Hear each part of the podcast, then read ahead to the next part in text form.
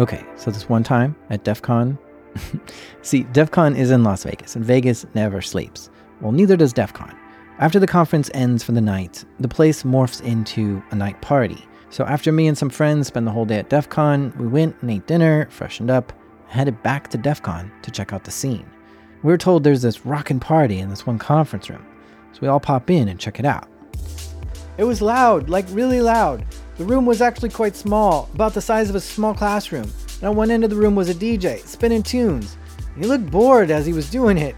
The room had bright red lights everywhere, with intense black lights shining in your face. I looked around. There were like me, my three friends, the DJ, and two other guys in this room. The two other guys were bumping their heads to the DJ, but their eyes looked like they were lost in deep thought. And that was it. The place was dead. Pretty much as soon as I came into the room, I knew this. The music sucked, the lights were blinding. I wanted to leave right away. I scanned the room to look around. Oh, there's an ice chest over there. Let's go check it out. Ah, it's empty. There's a photo booth in the corner. No, no thank you. I told the boys, let's go. This sucks. We head for the door. I take one last look over my shoulder, and I see four girls and two guys come out of the photo booth. Now, this was a regular sized photo booth, way too small for six people to fit into it. The room was so disorienting that I didn't put that together, and so we walked out and looked for another party. We ended up going down to the pool and hanging out there. The next day, my friend told me about this banging party at DEF CON last night. I was like, Where was it? And he's like, Oh, it was in this one conference room. I'm like, I was in that exact conference room, and that party was not banging. He's like, Well, did you go through the photo booth?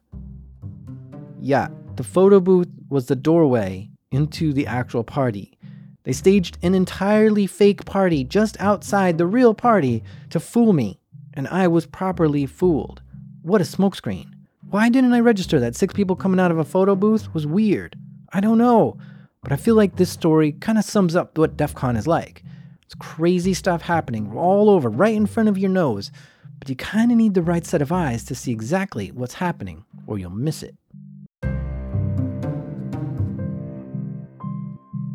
These are true stories from the dark side of the internet. I'm Jack Rhysider.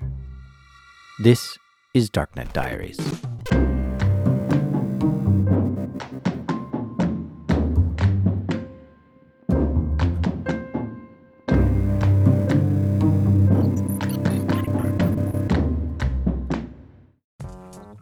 Support for this show comes from Varonis. Guess how many files the average employee can access on their first day of work? 17 million. And most of them they never use.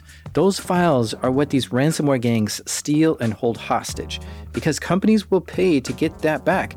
That's why ransomware is such a threat. The blast radius is huge 17 million files? There's so much valuable data that's easy to get and they can make money from.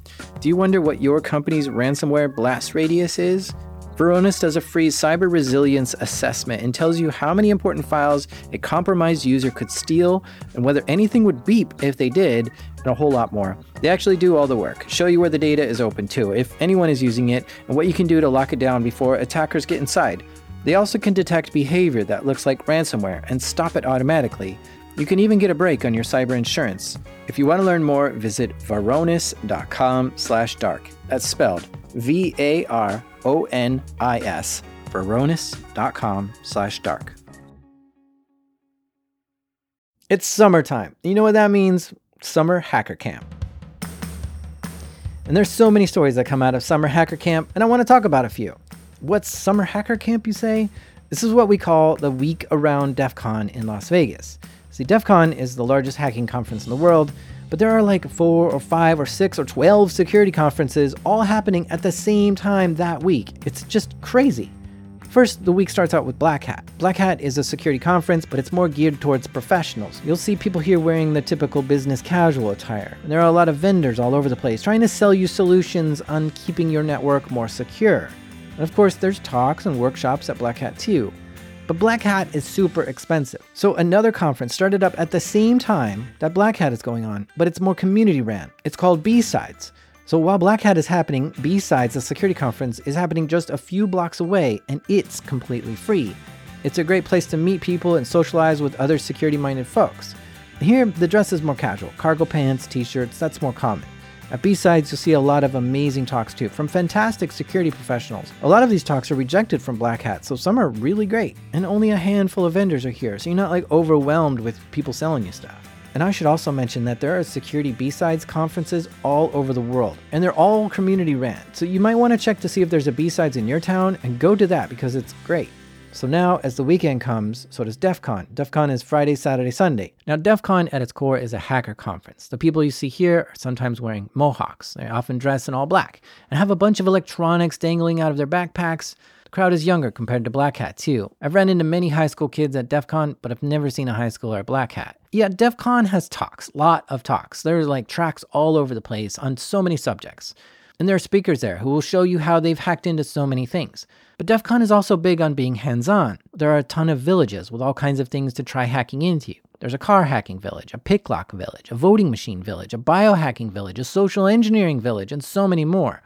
Each of these places, you get to learn hands on how to hack stuff. It's a fantastic way to learn, and you can spend your whole time at DEF CON never going to see a single talk because there's so much to do. DEF CON has vendors, but these vendors are different. They aren't selling you solutions to keep your network secure. They're selling you hacks and exploits to break into networks. Things like antennas, lockpicks, electronics, rubber duckies, keyloggers, pwn plugs, and so much more. It's so much fun to wander the vendor hall and see all the latest tech that you can just pick up for a few bucks and start practicing hacking in just a few minutes. Oh, and while at DEF CON, there are many other conferences happening within and around DEF CON. It's weird. But there's QueerCon, HushCon, VetCon, GothCon, and even DeafCon, as in D E A F for those hard of hearing. And there's Roots, which is a conference just for kids. There's also Diana Initiative, which is a conference that focuses on women in security careers. So, yeah, there's like a dozen cons going on all over town. So the week of August 5th in Las Vegas, Nevada is the place to be for security professionals around the world. I could go on and on about all there is to do at DEF CON, but what I want to talk about for the rest of this episode are the contests. There's so many contests at DEF CON too. And here is where I learn the most. I love joining contests with one goal. The goal is to not get last place. If I can beat anyone else, I feel like it's a victory for me. But let me tell you, it's not so easy to do that.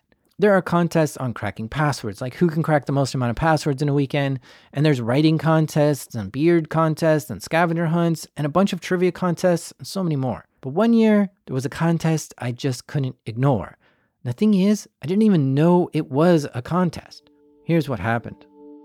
This was DEF CON 19. The year was 2011. Upon registering into DEF CON, you're given a little badge. Now, this badge serves one purpose it's your pass into DEF CON. Without it, security will stop you and throw you out.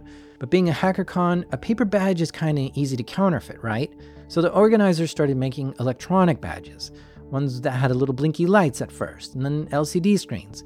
And then one year, a badge had a microphone built into it. And eventually, these badges became pretty elaborate little electronic devices. And people loved it. But it was kind of a pain to design a cool new electronic gizmo every year, so the organizers decided to do an electronic badge one year and a non electronic badge the next. At DEF CON 19, the badges that were given were simply a solid metal, non electronic. Some say it was even made out of titanium. I paid for my ticket into DEF CON and was given one of these metal badges. It was like a dark gray metallic looking thing. It was round. It had an Eye of Horus cut out in the middle of it, and it simply said H3 on it. No mention of DEFCON on the badge itself, which is kind of weird.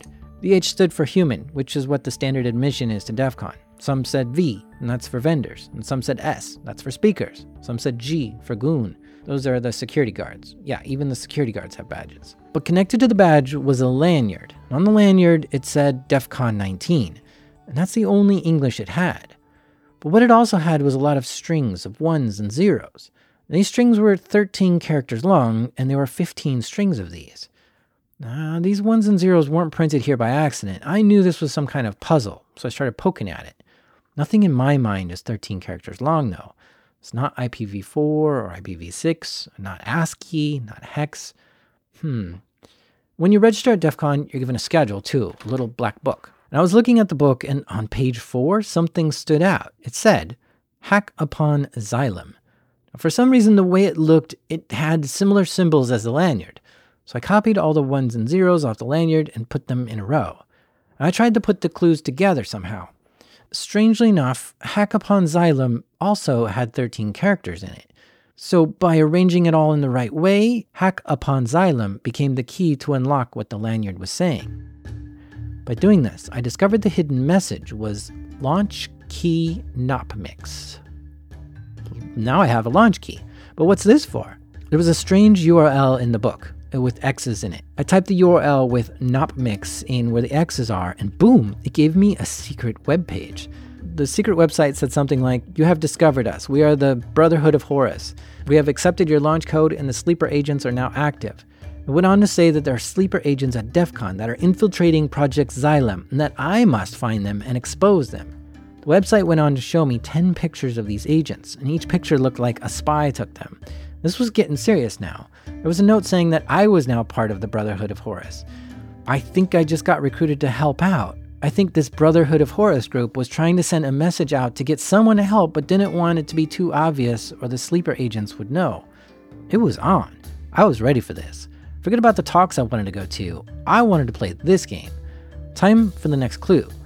The website told me I had to get an ace of spades and hand it to one of the sleeper agents, but I have to write the password on the card. And when I give it to the agent, they will look at the ace of spades. If it's the right password, they'll then give me the inside information I need. I was told to do this as discreet as possible, or else the agents will not do it. Well, okay, this is getting good, but I need a password. What's the password? Not mix? No, that's just a launch code. I don't want to blow this and try NOP mix and not work. I think I better look for another password. The bottom of the pages in DEF CON had a little puzzle. It took me a long time, but I solved what it said, and it said find code word ghost. I looked all over the conference for a ghost. I didn't see one. But there were huge pieces of artwork stuck to the floor of the conference, giant circles with the words DEF CON on them, but with lots of strange symbols too. One had Japanese writing on it. So I stood there and profiled people, looking for anyone who might know, like, they speak Japanese. I asked people and eventually found someone who could read Japanese. He told me the Japanese symbol on the floor said ghost. I found the code word ghost. And this led me to a logic puzzle, which I had to solve to find another clue. But I still didn't have the password. At this point, running all over the conference looking for clues and standing on top of them for 30 minutes at a time, writing things down and asking people for help I started finding other people who were solving the same puzzle as me. So we started trading information. I told them how I solved one thing, and then they would tell me what that password was. The password was Little Sister. Excellent. Me and a friend found an ace of spades, and we wrote Little Sister on it and started looking for sleeper agents. But this was hard. I was looking for one of 10 people in a crowd of 10,000 people. All I had was their picture, too, not like I can ask for names or anything. I stood in the hallway, staring at every person walking by, trying to recognize if any of them matched the faces in the photos. Nothing, nobody. And people were a little weirded out by me too, staring at everyone. Then I met another team solving the puzzle, and they told me they just saw one of the agents in the vendor area. Quickly, I ran down and spotted them. He had a Z on his badge, which was really strange. At this point, I realized I'm playing an ARG, an alternate reality game, a game that combines the real world with fantasy, and I was having a blast. I very casually walked up to him, handed him the card. I said nothing. He looked at the card, looked around for a moment, then told me the code Candy. Candy? That's it? I typed it into the website, that mysterious URL we saw earlier, and Candy worked. I was supposed to send a message to something. But the, the something was garbled. I had the message, but I didn't know where to send it. So I had to solve this little puzzle to figure out what it was, and it turned out to be an email address. So I sent the message to the email address, and somebody responded on the email, which gave me a next clue. And that clue made me believe that I needed to gather all the different badges at the conference, stack them up on top of each other, and then that will give me the key to unlock the code. So me and a few friends started going to every person at the conference looking at their badge to see if it was one I hadn't seen before, or a new one, or a different one. I wanted to see the vendors one, the human one, the contestant ones, the black badges, the goon badges, and I took a photo of everyone and I traced it on a piece of paper and I documented it as best I could, every single badge. And this took hours and hours and hours. Finally, I felt like I got them all traced on a piece of paper, and when I did that, I noticed there were certain notches in some positions.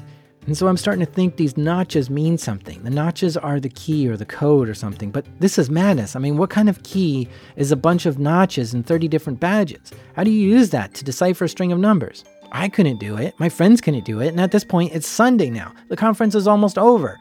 I gave up. I wouldn't be able to solve this. I've got to go home soon. So I start asking around. None of the teams have actually solved it. We were all stuck on that same exact last step. So we grabbed a corner of a conference room at DEF CON, and all the teams came together to try to figure it out. We brought a big screen TV in and started putting all the clues on it and discussing all the possibilities. And we went over everything we tried with each other. And this gave us new ideas to try, but those ideas weren't working either. And the conference was pretty much done now. There were no more talks happening. The place was starting to clear out. It was closing. We were at the end of our time. But we needed to solve this, so we kept at it, plugging away at this last puzzle. At this point, there were about 20 of us from eight different teams, all in the same room, sweating over this puzzle. At some point, one guy squeaked. We all looked, and he was furiously writing something out on a piece of paper, and he said, Hang on, hang on, this might be it. And he wrote out a string, and just like that, the puzzle was solved. We quickly emailed the clue in and got a response. Infiltration successful. Congratulations on completing the badge puzzle. Yes, we all roared with excitement, and there were high fives. We solved it. The puzzle was created by a guy named Lost, and he said he'll come to us and give us the reward. We told him we're in this conference room, and he shows up and gives us the prize a black badge. It was also made of titanium and looked like the Punisher skull. Holy cow, the black badge is the most coveted prize at DEF CON. Only a few contests have the black badge as a reward. It's like a gold medal for hackers. And it actually has real value. Your black badge gets you free entry to DEF CON for life. Lost handed it to us. We were all smiling and loving this moment. But then he said, But we can only have one. And we're like, But there's 20 of us. How are we supposed to split one amongst us all? And he said, Well, you'll have to figure that out. Sorry, guys. We were all pretty mad at this because this is not a puzzle that one person can solve, but only one person gets a prize. It's just not fair. But that was that one badge for our group of 20 people. Well, we agreed which team should get the badge based on their performance, and they'd figure out something special to do with it. We all exchanged email addresses, went home. The next year, lo and behold, that winning team came through. They spent the year making replicas of the Black Skull badge, it looked the same in every way except it was about three quarter size, and they printed on the top of it Brotherhood of Horus, which is what we called ourselves during this challenge. This was a cool little trophy to keep, and I still have it right here in front of me on my desk, and I look at it all the time. So you tell me, did I win the black badge? I don't think so. I don't get free passes to DEF CON, but did I help 120th of the way to get the black badge for the team? Hell yes, I did. I spent my entire DEF CON weekend on that one puzzle, and I don't remember a single other thing from DEF CON 19. But that's what it takes to win these contests. If you're gonna compete to win in a contest, it'll be one of the hardest, craziest weekends you'll ever experience. Today, the badges at DEF CON have gone nutso. Because people love those electronic badges so much, people just started making their own badges. Some designate what hacker group you're with, some designate what city you're from, and others show what skills you have. Most people wear them because they're just fun. Blinking lights, little video games, swappable parts, Wi Fi strength meters. These things add up quick. Many people will just wear like 10 or more badges around their neck at DEF CON, kind of like collecting them. And this is what's called badge life. So that's the story about how I kind of, sort of, almost won a black badge. But after the break, we'll talk to a guy who won four of them. Support for this episode comes from Oracle for Startups. I think I have to buy a new phone this week. This one I have is running out of space and it's just too slow for my modern usage. But I wonder if startup companies have this same problem, where they start out with some cool new technology to run their business, but over time it starts to slow down, and their underlying architecture just can't handle big customers, large spikes, or the growth that they hope to have. How does a startup find technology that can grow with them? Well, Oracle has this startup partnership. It's cleverly called Oracle for Startups. The idea is even though you're a startup, you can tap into the cloud computing power, expertise, and connections of a big dog like Oracle. You get free cloud credits and 70% off their cloud services. Plus, with multi cloud support and no vendor lock in, you build this any way you want. Now you aren't frustrated and you've got the power to scale and you're free to go after your dream customers. Don't stay stuck go check out oracle.com slash go to slash darknet. Carnegie Mellon is a university in Pittsburgh, Pennsylvania. And one of the schools they have there is the School of Computer Science. Here is where they teach IT. So basically, there's a computer research group at Carnegie Mellon, and it was David Brumley's research group. David Brumley is a professor at Carnegie Mellon who teaches courses on computer security and has a research group there who does analysis on security threats. Um, and there are a bunch of people there doing all sorts of interesting computer security research. And one of the researchers was like, you know, it would be fun is if like I was playing in CTFs or something. So he was like, oh, you know, maybe I'll look he wanted to look around for his students to join another CTF team. CTF stands for Capture the Flag. It's a hacker competition. Basically, whoever is running the competition hides a flag somewhere in a computer and you have to find it. And it's not usually an actual flag. It's like a secret word or something. It's just to prove that if you know it, then you'll get the points. But here's the thing in a hacker CTF, they often tell you exactly where the flag is on the computer, but you just don't have permission to see it. So you need to hack into the machine somehow to see it. And this is great fun because it teaches you how to hack with real hands on experience. And so one student really wanted to play these and asked his professor, David Brumley. And David looked around for some online CTF teams for the student to join, but came up with a different idea. He was like, well, actually, you know, we've got all these like security researchers here. Like maybe we should just form a team ourselves and kind of see see how that goes, and maybe that'd be more fun. The CTF team at Carnegie Mellon was formed. The first big CTF that was coming up, they all wanted to compete in, was called CSAW. And this is sort of an entry level CTF, and it only allows students who are undergraduates to compete. It was at NYU, just a few states over.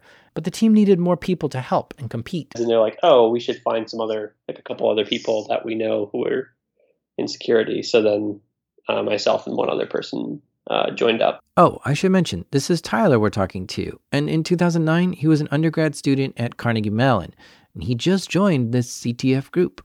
At, at that time, the captain was um, a guy called Brian Pak, and then there were a few other, basically just a handful of other people. Um, so myself, um, and then like two other undergrads, and then a, a, few grad students who were all interested in computer security stuff. And this team wasn't even studying computer security at this university. I think we're all studying computer science in general, um, but happened to be interested in security things. So that's kind of how it, how it started. Yeah.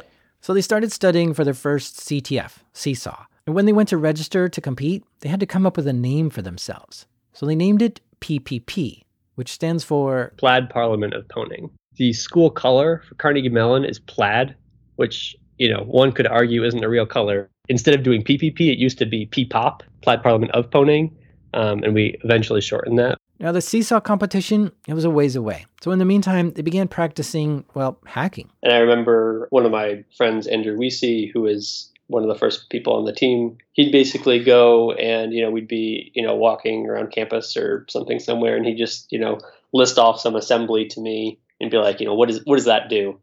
And I'd have to like sit there and think, or, you know, he'd ask me, what's a function prolog look like in x86 assembly or just kind of weird weird things like that. For the team to practice, they would sit down and solve some Jeopardy style CTFs. This is where you're giving a challenge to solve and you solve it. Maybe something like read the contents of this file that you don't have permission to read, or find the hidden message in this file, or decrypt these files that you don't have the key to, or find a way into this web server. And so the team would try these things and learn all about hacking, and they got better as they went. So their confidence was building, and they were getting better and better, and then they headed out to CSAW to compete in New York for this CTF. And there were a bunch of other teams competing, but there were only three questions, and you had eight hours to complete it. And there was no scoreboard, so it was hard to know if anyone was doing right or wrong the whole time. They did their best, submitted some answers, time was up. So I remember sitting there, you know, at the award ceremony, and you know, they always go like third, second, first, and we're like, okay, I hope we did well. I hope we did well. And like they announced third, and they were like, ah, oh, shoot, like, okay, well we didn't get third, and then they announced second, and we were like, oh, that's the team I would have expected to win. That's weird. And then they announced first, and it was our team, and we're like, oh man. and we were, we were so excited because we were very much not expecting that. Whoa, nice. Their first big win. Like they actually won money for this competition. Something really small, I don't remember. It was probably like $500 in a, in a plaque. It was a pretty short lived celebration because we had to like go back to classes like after the after the weekend or whatever. So we didn't have to spend much time you know doing anything fun. But we were all super excited because you know it was a success for us, which we weren't even expecting. But this win wasn't small. It proved that this small team they formed had big potential. So they immediately started looking for more CTFs to join and play. Winning is addictive, and they were going to as many of these hacker competitions as they could. One of the things that was kind of funny for our team that we always joked about is we, we played in all these really like obscure Korean CTFs. I guess South Korea has has always had like more of this kind of like CTF scene, or at least in the early days they did. So Brian Pak, who is uh, the founder of PPP, uh, you know, was is Korean, speak Korean, so he'd find us these kind of weird CTFs and we'd start playing them, and we'd get all these weird things. So throughout the year, we were playing all these kind of weird, obscure CTFs where we have to like have him translate stuff because we don't understand what's going on, and we started doing pretty well at, at, at most of those during the year. So for some of them, we were getting you know at least top three or so, and there are a few other competitions. There's um, ICTF, which is run by the University California Santa Barbara, um, which is a super popular one for universities. So we played in that and did. I think we did okay our first year. This became their obsession for everyone on the team. CTF, CTF, CTF, all the time, everywhere. And they were qualifying through online challenges, and then when they'd get accepted, they'd fly to that place to compete.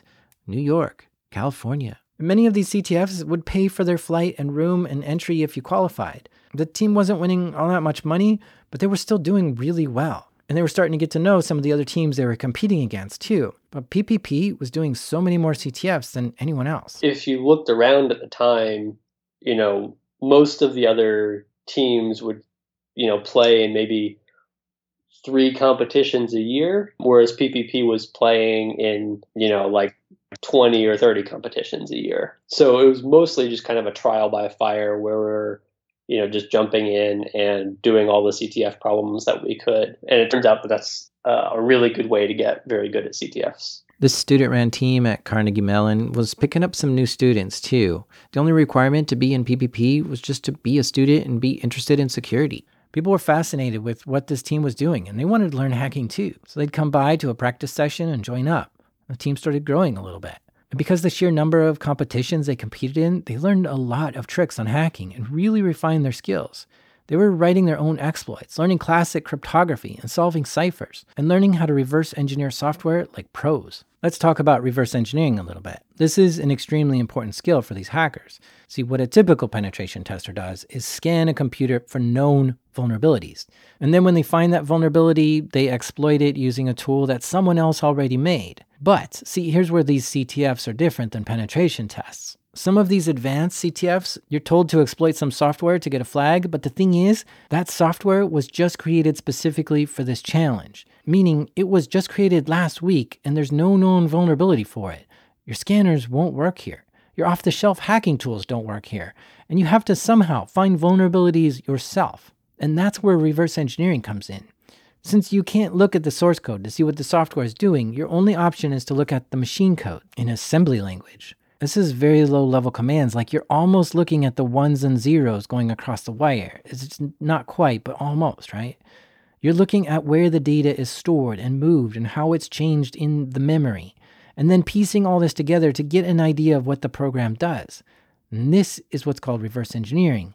And you use a disassembler like IDA Pro to do that with completely taking the software apart and looking inside of it and looking for its flaws. So the team has to do that on some of these challenges. It's crazy hard, super technical, and intense to try to get this done within the time allotted. But they kept at it, getting better at it and better at it, doing CTF after CTF for a whole year, doing as many challenges that they could. And one of the big competitions they wanted to compete in was called CodeGate, which is a really big competition in Korea. We managed to qualify for the competition and managed to convince a bunch of our teachers to give us some time off to to travel to Korea to play in a hacking competition. So we went there, and you know, there all of the teams there were were kind of like the big names in CTF at the time. But you know, was, especially as university students, we were going there. These were these were more like people who were in industry um, or professionals or, or things like that. They get all set up and begin the competition. I, I know we were doing pretty well through most of it. And actually, at some parts of the some parts of the game, we ended up getting we were like in first for a little bit, but then in like the last you know 30 minutes of the 24-hour competition, the Swedish team uh, managed to solve some something else, and they got up to first place. At the end of the competition, it was the the Swedish team, and then us, and then the Spanish team. But again, you know, for us, like the fact that we even got top three was kind of mind blowing and shocking, and it was super exciting.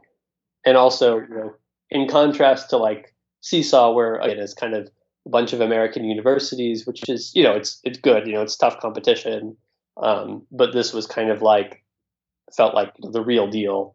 Um, and then in the end, I don't remember exactly, but I think that the prize was something like five thousand dollars or ten thousand um, dollars, in addition to having you know all our flights and hotels paid for to South Korea, which is, you know, a lot kind of sexier than going to New York from Pittsburgh. Now things are heating up. For the members of PPP to travel to a prestigious hacker conference, see a lot of the other top CTF teams competing there too, and to get second place among them, whoa, that means this team really does have a lot of potential, and they're just getting started. Soon as they got back home, they immediately started looking for more CTFs to do. So you know, we basically almost every weekend we'd kind of hole up in some some building on the corner of campus, and we'd work on these competitions for you know 24 or 48 hours straight, and then we'd go back to class on Monday. But again, you know, if you think about it, you know, running you know 40 hours a week for a year, that's like 2,000 hours. So you know, spending 2,000 hours or something a year on this after a few years, you, you uh, start to accrue skills pretty quickly. And that brings us to DEF CON. Remember DEF CON, right? The largest hacker conference in the world with tons of competitions all over the place. Well, the most prestigious competition at DEF CON is the CTF. It's the main event. The DEF CON CTF is like the World Series of CTFs. It's the most challenging, most competitive, and it earns you the most bragging rights of any other CTF. The team at PPP decided to give it a try. Now, months before DEF CON is a qualification for CTF. They only accept a certain amount of teams. And this is played online from anywhere in the world. And you have a limited amount of time to solve the problems and hack as much stuff as you can. So PPP gave it a shot to qualify. I think it was a 72 hour competition. We played it and we we did I mean, you know, I'd say we did pretty respectable, but we ended up in something like 11th or 12th place, which was kind of shocking to us because you know, up to that point we had been like doing, you know, top top five or something for most of the competitions we played. But one of the things we didn't realize is there was kind of like this second group of people who play CTFs, but only play in, you know, DEF CON and a couple other competitions. So a lot of the people who are in industry um, kind of didn't bother playing these smaller contests. They'd only play DEF CON. I wouldn't say we got our butts kicked, but we didn't do very well. Whoa. See what I mean? Even though PPP was hot stuff, winning competitions all over the world, they didn't even qualify for the DEF CON CTF. DEF CON only accepted like the top 10 teams that year, and they didn't make it. The teams here are just that high caliber, best in the world at hacking, and PPP had to go back to practicing. Around this time, the school year started back up at Carnegie Mellon, which brought some new students interested in hacking to help. And with the summer being over, the PPP team was excited to get back into CTFs. Um, everyone's always kind of excited after summer to be like, okay, like this year I'm gonna, you know, play CTFs even harder than I did last year, and things like that. So they decided to hit up all the same competitions they did the previous year. They went back to CSAW. We ended up getting first place for the second time in a row. They did a bunch of smaller online CTFs. But then CodeGate came up again, and this is the biggest CTF in Korea. Remember last year they got beat out by that Swedish team? So this year they qualified for it and flew to Korea again to compete. We managed to get first place, which was I think twenty thousand dollars prize money. So we were we were quite uh, quite ecstatic with that. I mean, kind of early on, our team has had had much, a lot of Korean influence. You know, we had we played all the kind of the early Korean CTFs. Um, a lot like the grad students we had in our early team were Korean. So we've always had like traditions about like going out for Korean food and stuff to celebrate things. So uh, you know, we went out uh, went out and grabbed a whole bunch of food, and all the other teams after the the conference is done and they break everything down. they kind of throw a huge party because the conference is a little bit smaller. So all the CTF teams that, that played in the conference, you know, go out to, to a bar and, and, you know, drink and talk about the competition. And everyone's still kind of uh, dreary from not sleeping, but excited from, you know, the award ceremony and everything that just happened. So it was, it was just really cool to, to do that and just a lot of fun to kind of hang out and like just drink and get to know all the other teams and eat delicious food and things like that. This was the biggest victory yet. Codegate is a very competitive competition, and they walked home with the grand prize of $20,000, which, by the way, they saved all this money to use to travel to more CTF competitions. PPP was definitely making a name for itself in the hacker competitions, but they still wanted a shot at competing at DEF CON. Winning that would be a dream come true. So they kept practicing CTF after CTF, doing as many competitions as they could. At this point, it was kind of like maybe not a CTF every single weekend, but it was getting close to it. So, you know, we had done so many CTFs that it's like, you know, when the last time that you played in a competition is like two weeks ago or the week before, you're you're not very rusty. You're like, I'm at, you know, I'm in pretty good shape to, to play this. Many of these CTF competitions lasted like a full 24 hours, or 48 hours, or even 72 hours and the team had to learn how to manage their time effectively to perform best during this time. For instance, they'd have their food all picked out and ready to go just so they can grab it and keep going. They had to figure out other interesting logistics to keep them going the whole time. DEF CON qualifications came around again, and PPP gave it a shot. This time they did much better and did qualify. Yes, now they're on their way to the most prestigious hacking conference in the world. So we were finally ready to actually make it to to DEF CON. Now, unlike the CSAW and CodeGate hacker challenges, which paid for the PPP's flights and hotels, DEF CON didn't pay for anything. But it's okay because they had a decent amount saved from all the winnings of their other competitions. But another thing that's different about the DEF CON CTF is that this one isn't Jeopardy based, where you have to find the clues. This style is called Attack Defend, which was not something PPP had much experience at. DEF CON is just like completely different. Um, you know, it's it's pure attack defense. There's no none of this jeopardy like you know sit and relax and think about a problem for a long time. Everything is kind of hectic and like everything's on fire, and um, you know you're in Vegas, which honestly kind of sucks. So it's like everything's kind of like everything's kind of different from from what we had been used to with like you know you go into a room and there's like quiet music in the background and you sit and stare at your computer screen thinking for a long time. DEF CON's very much like you go in, everything's loud, and there's bright lights, and you have to work as fast as you can before someone breaks into your server and starts breaking stuff. yeah, in the attack defense style of CTFs, other teams are trying to hack into your computers and you have to block them from getting in, and at the same time, you have to attack their servers to see if you can exploit them.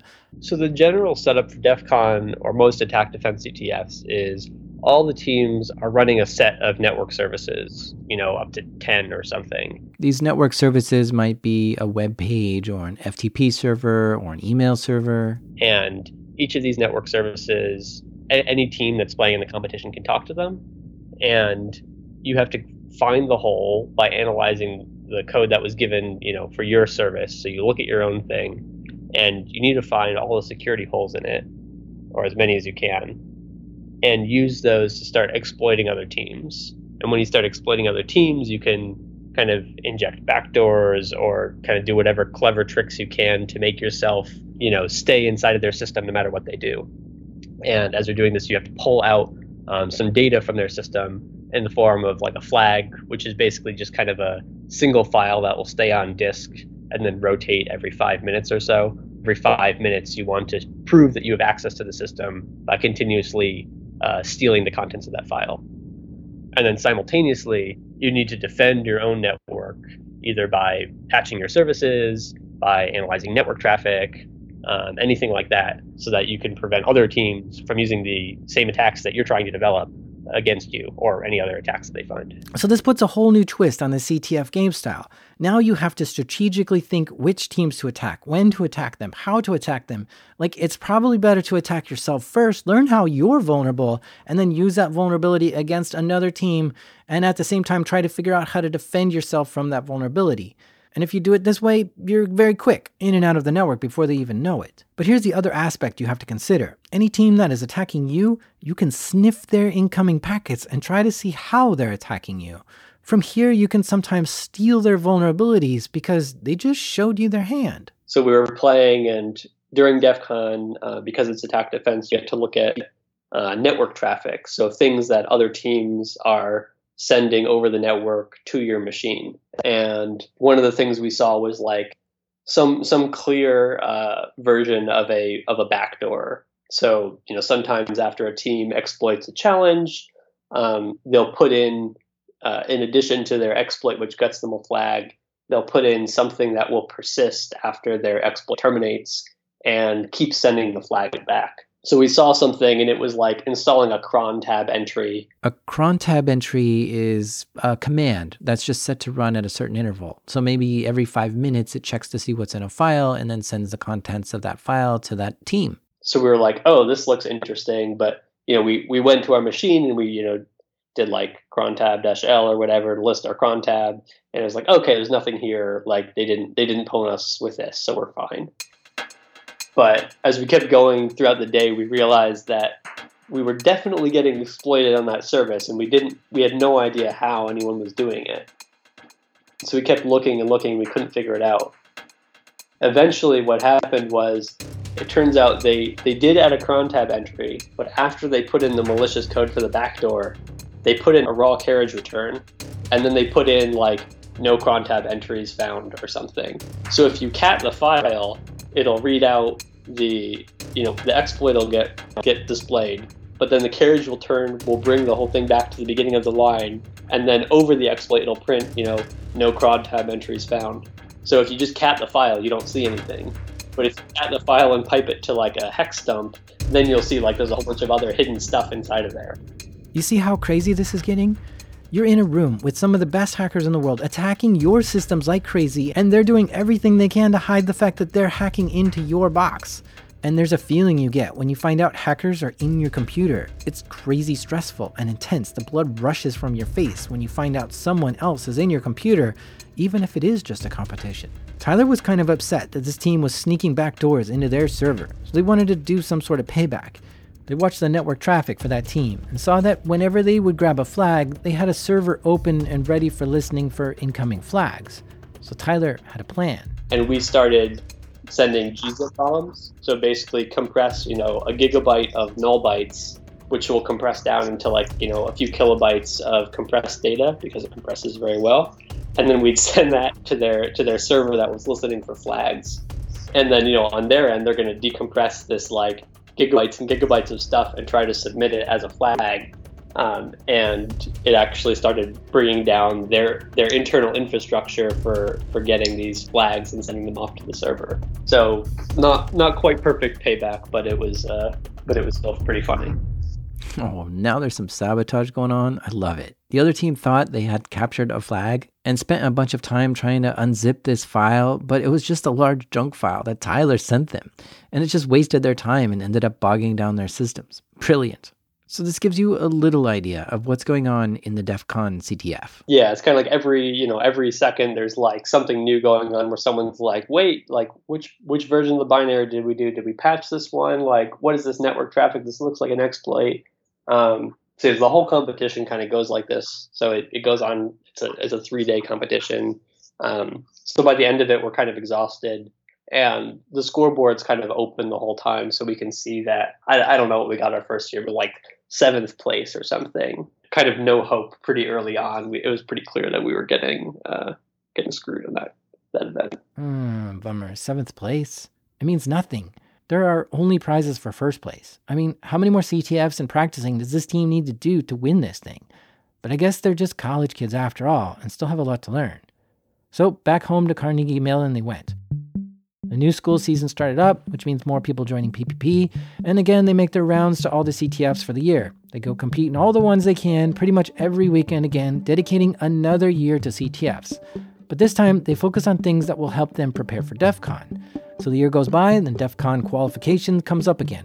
PPP tries and qualifies. They fly out to Vegas again to compete. But they didn't do so great. They got something like fifth place that year. So they have to wait another year. Back to doing another 20 CTFs in the year, back to Korea to compete, back to California, back to New York, and then back to Pittsburgh to practice. So then DEF CON comes up again, PPP qualifies, and they head out to Vegas for the competition. This year, you know, some combination of like being more relaxed about the competition or the organization running more smoothly or whatever, um, we were like doing super well. Uh, so I think at the, at the end of like the first day, we were already in first place.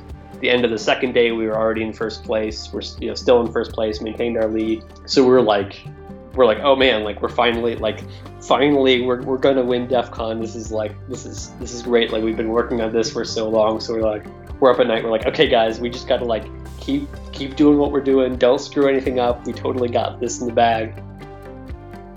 So then you know, last day we go in. Um, we're running through stuff, and just before the end of the competition, like it was either like an hour before or like 30 minutes before or something, the team that was in second place manages to solve some some weird challenge that we didn't even look at because we only had eight people, and they managed to solve that challenge. And they shot up past us, and they won the competition, and we got second.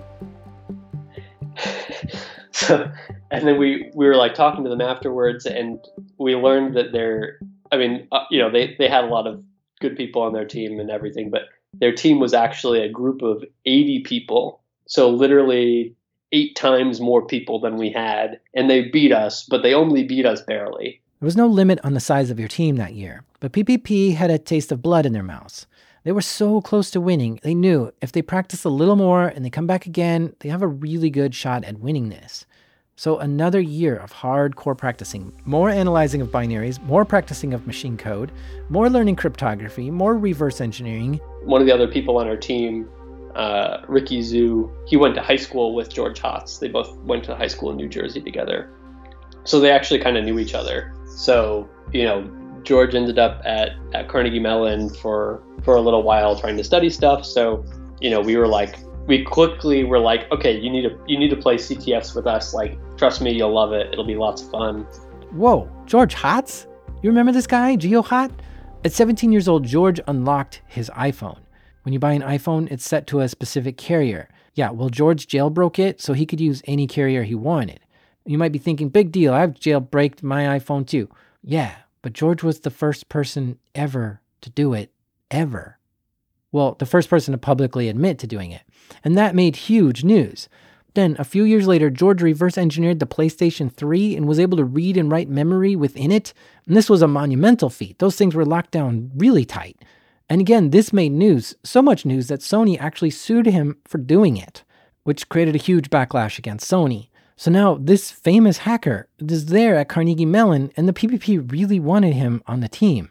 And George joined he's just a really fun and hilarious guy. So you know, as soon as he shows up to our team meetings, it's like, you know, it, it's really exciting because he's like he totally goes all in for the CTFs. So you know, like he's you know, like most of the people that do well at CTFs, you know, part of it is just like being able to sit and concentrate on a really difficult problem and do that for extended periods of time. And he was, you know, he's just very good at doing that.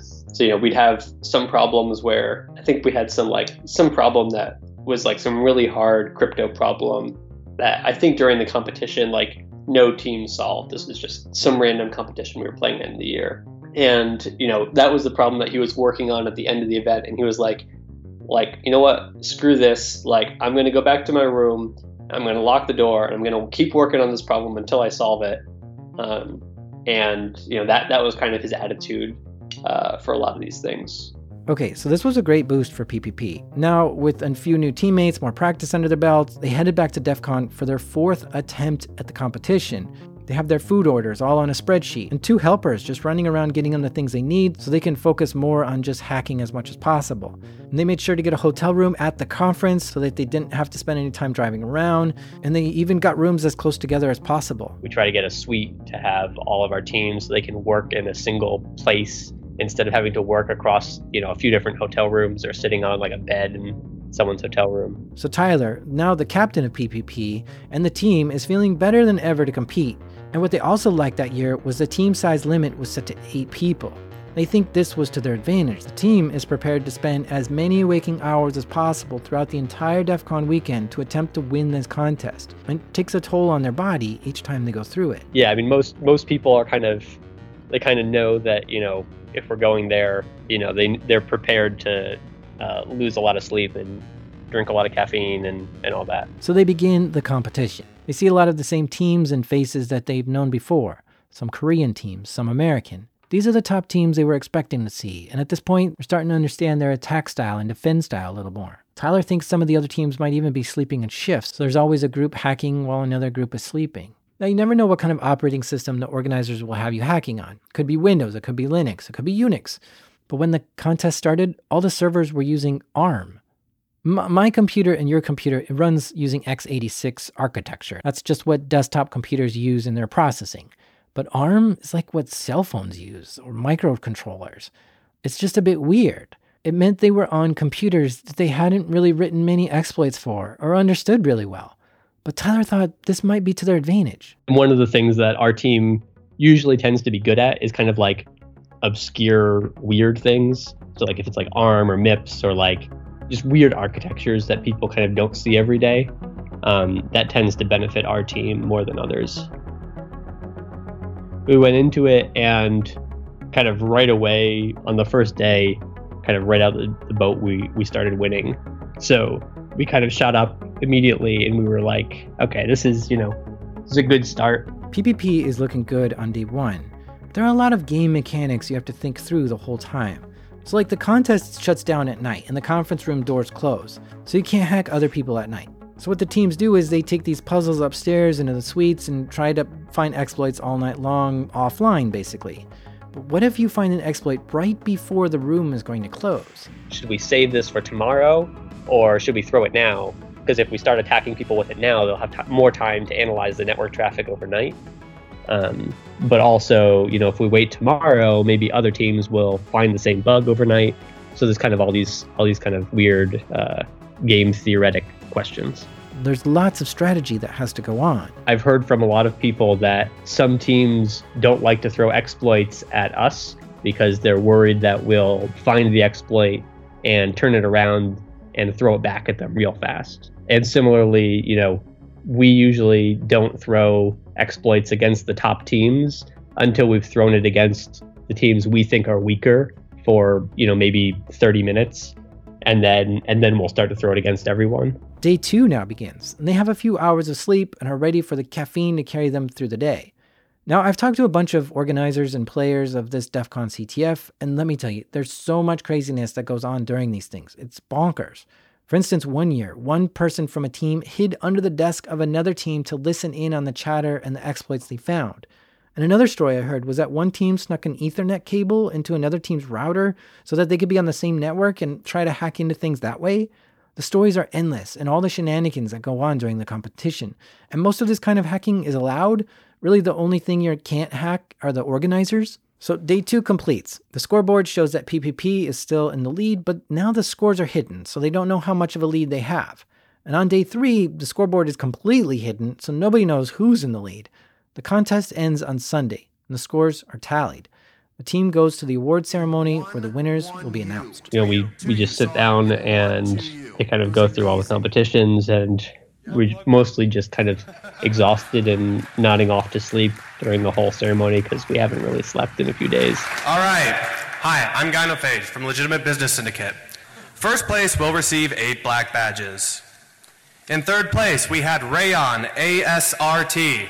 In second place, we had the men in black hats. And in first place, we had PPP, the Plaid Parliament of Pwning you know, we were we were expecting it because you know we'd worked pretty hard, we were doing well, but it was just the kind of a ridiculous, a ridiculous feeling after working for so many years. You know, because this is you know year four of doing CTFs and like year three or something of doing DEF CON. You know, we'd put in so much time and energy into into working on this competition that it was like a relief isn't quite the right word, but it's a mixture of you know relief and excitement and, and happiness. They went on stage to receive their awards. All eight of them got their own black badge. Even GeoHot got one. A- after like a, a few hours, you know, we were just kind of like you know all sitting around and like looking at each other, and we're like, you know, just kind of like nodding at each other, like, yeah, like I guess I guess we finally did it. Like shit, like you know, we finally finally made it and and finished first in the competition. In my mind, this means that you threw your hat in and said, We want to prove that we're the best hackers in the world. Anyone who wants to challenge us can come here and challenge us, and you proved it. Do you feel Yeah. that way? Yeah, I mean, I think I think one of the one of the kind of cool things um, for us was also, you know, most of the teams um, that were playing and that had won kind of previously were kind of these big groups of professionals. So you know, people who work, uh, you know, doing IT security or doing like working at defense contractors, doing security, or like you know, kind of like the real, honest to god, you know, people who do this for a living. And we came in as you know basically a group of kids. We just kept working our butts off until until we could get there. And then you know to have this this kind of real win kind of like un, you know there's no way anyone can question it when you win defcon ctf it's kind of like well you know if, if you got you know if you beat everyone else there and you were beating everyone else in all the other ctfs like you're just the best team I, I, when I when I go in there and I look around, I don't know why I don't see like NSA hackers or some serious black hat black hat hackers that are just like, look, we're gonna we're gonna totally smoke these guys. They've got no chance in hell. Like, so how come yeah. how come I don't see those comp- competitors? Um, I I can guarantee you that they are there. Uh, having talked to some of them, um, so there there are definitely people from those those groups who are there. So sometimes they like to stay up in the hotel rooms rather than be downstairs where people are taking pictures and stuff. You know, it's not it's not like the whole might of the NSA is is up against you or something because that that's a little different. But it is absolutely people who you know work for you know governments are there and people who you know there are there are people who do you know black hat hacking for for a living who are there. It's not uh, you know it's not like that's probably not the the majority of people but it's not a uh, insignificant uh, proportion of it You see what I mean here? Tyler and his PPP team proved they are the best hackers in the world, openly, in a fair contest for anyone else to challenge them. And they beat out people from the NSA, Google, Microsoft, the Koreans, the Russians, you name it. Not only did they beat them here at DEF CON, but they beat them all over the world in hundreds of other CTFs they played along the way. PPP was number one. But now the team, well, of course they feel good, but they have these new skills and they've been doing so many CTFs and they're like, hey, let's not get rusty here. Let's keep it going. We've already won in 2013. Let's try again in 2014. So they go back to DEF CON to try to defend their title as the best hacking team in the world. yeah okay so we won we won 2013 2014 we lost 2015 we were hoping to get three in a row Bummer, they couldn't get three in a row, but they decided to try again. They go back again in 2016 and win the DEF CON CTF then. And they go back again in 2017 and win first place again that year. And they really, really wanted to win three in a row, but they ended up getting second place last year in 2018. At this point, PPP has won the DEF CON CTF four times. That's four black badges for Tyler. That is the current record for anyone or any team for number of black badges from DEF CON. PPP is the only one with four wins. Tyler and PPP will be competing this year again at DEF CON 27 to try to prove once again their team is the best. And then they plan to go on to try to win three in a row from there. They've already made a legacy, but now they're trying to become legends.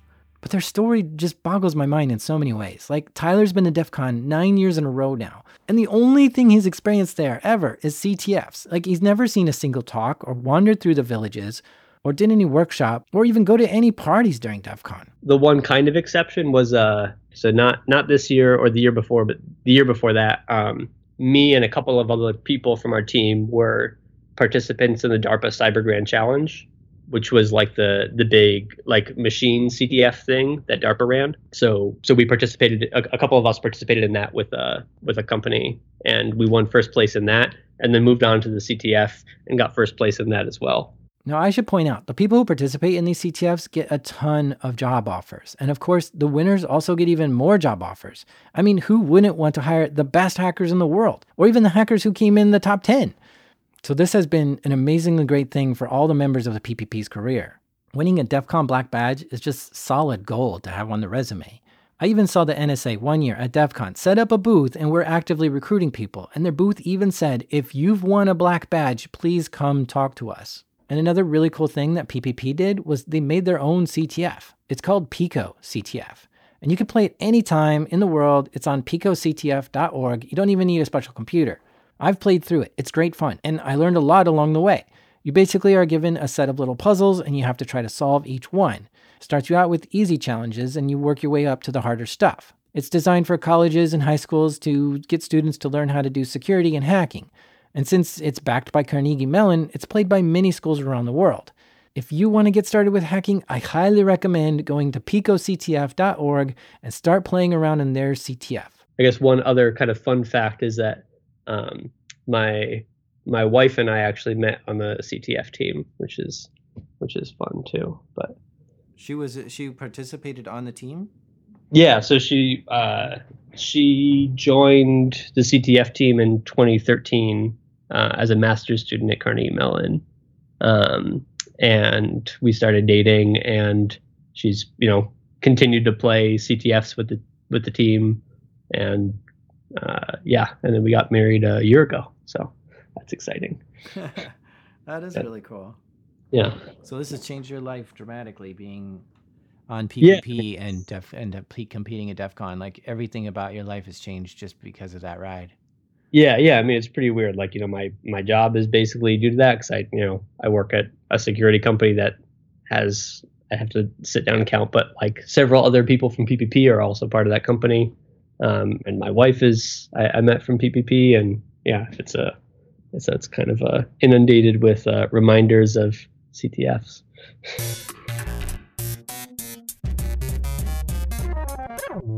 You've been listening to Darknet Diaries. Thanks, Tyler, for telling us your story. Good luck at DEF CON this year. I'm going to DEF CON this year too. And hey, if you're listening and going too, let's meet up. I've got a number of meetups going on there. Here's where I'll be. Thursday, August 8th, during the day, I'll be poolside at Mandalay Bay hanging out with my friends from CMD. And CMD is inviting you to come hang out with us too. But there are a limited amount of people I can get in, so sign up at darknetdiaries.com if you want to come hang out with me there.